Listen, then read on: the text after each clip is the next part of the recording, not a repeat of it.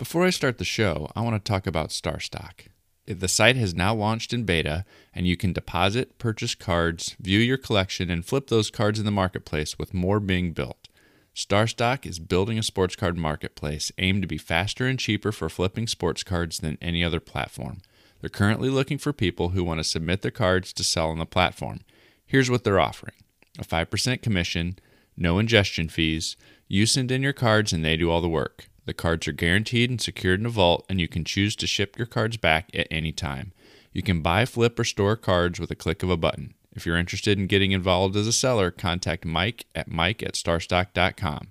Starstock is only looking for rookie cards and prospects of current players. For more details, contact Mike at starstock.com. And let's get on with the show.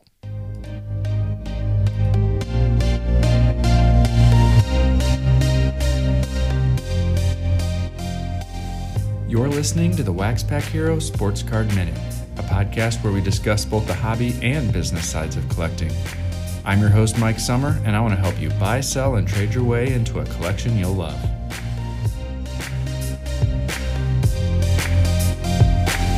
Well, hello, everybody, and welcome back to another episode of the Wax Pack Hero Sports Card Minute.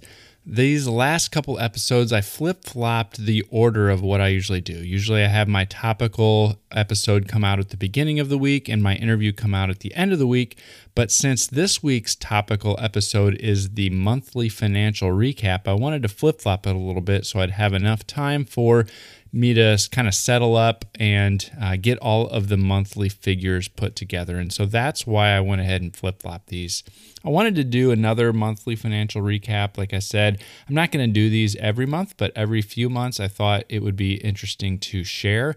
And May was a very unique and interesting month. So I thought that would be an even better one to share. And so that's what we're going to do. Well, one of the things that you're going to hear about as part of the recap is the sponsorship revenue that I get for um, hosting the podcast. And one of those sponsors I want to tell you about now, it's Underdog Collectibles, and they're a shop based out of Knoxville, Tennessee. You can join their Facebook group, The Underdogs, to buy, sell, and trade with other collectors. Just go to Facebook and search for The Underdogs. Join them for their next break, hosted every Sunday, Tuesday, and Thursday night. And you can use the code WaxPackHero for $5 off your first break of $20 or more.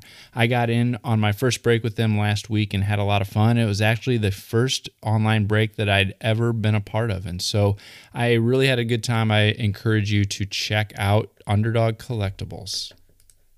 Okay, let's get into the breakdown a little bit. Now, we're going to talk from a revenue side from two different main aspects. One is card sales, and the second is revenue from the website and podcast. And as many people have talked about for the last couple months, the market is stronger than ever. And my card sales for the month really kind of reflected that my sport lot sales were strong. My eBay sales were were one of the highest I've ever had. My COMC sales were pretty decent, although a good portion of that income or that revenue was used to pay processing fees for some of the submissions that I'd had, as well as buying other cards on the site to boost my inventory there. I also had some pretty strong in person sales from some local people for a variety of, of different um, boxes and sets and things like that that I'd done. And also, I flipped some soccer cards uh, via Twitter and some people and connections that I had made via Twitter. And so those were kind of outside eBay or other online platforms and kind of direct sales on Twitter. But my card sales for the month totaled about $4,900, which is a pretty strong month of sales for me. The next one is is where things really got crazy for me, relatively speaking and that is the website and podcast revenue. And so that comes from affiliate partnerships as well as podcast sponsorships. And typically, my affiliate revenue comes in somewhere around 75 to $150 a month. It's it adds a little bit of something extra. It covers the cost of my hosting with Squarespace, but it doesn't usually uh, add significant or crazy amounts of money. But this month that changed a little bit and for two primary reasons and that is my Topps affiliate partnership or my Topps affiliate money went up as well as my ebay affiliate money went way up and i think the primary driver of that was the Topps project 2020 review page that I put up with a full photo checklist. And there's eBay links and Topps links in there as part of that web page and that drove a lot of the increase in affiliate revenue that I got almost almost a thousand dollars of affiliate money from eBay and Topps for the month of May. I don't know that that will continue. I think we saw it was right in conjunction with the big spike in popularity and volume that we saw from Topps 2020. I'm not sure that that will continue at that same level through June, July, and, and ongoing but I will be happy if it does. That was really kind of a home run for me and really knocked it out of the park to uh, generate, uh, you know, overall about twelve to thirteen hundred dollars in website and podcast revenue for a total of about sixty two hundred dollars in revenue for the month of May. On the expenses side, I had about $210 of administrative expenses. That's some advertising that I did within Facebook. That's some of the other just podcast admin expenses and things like that.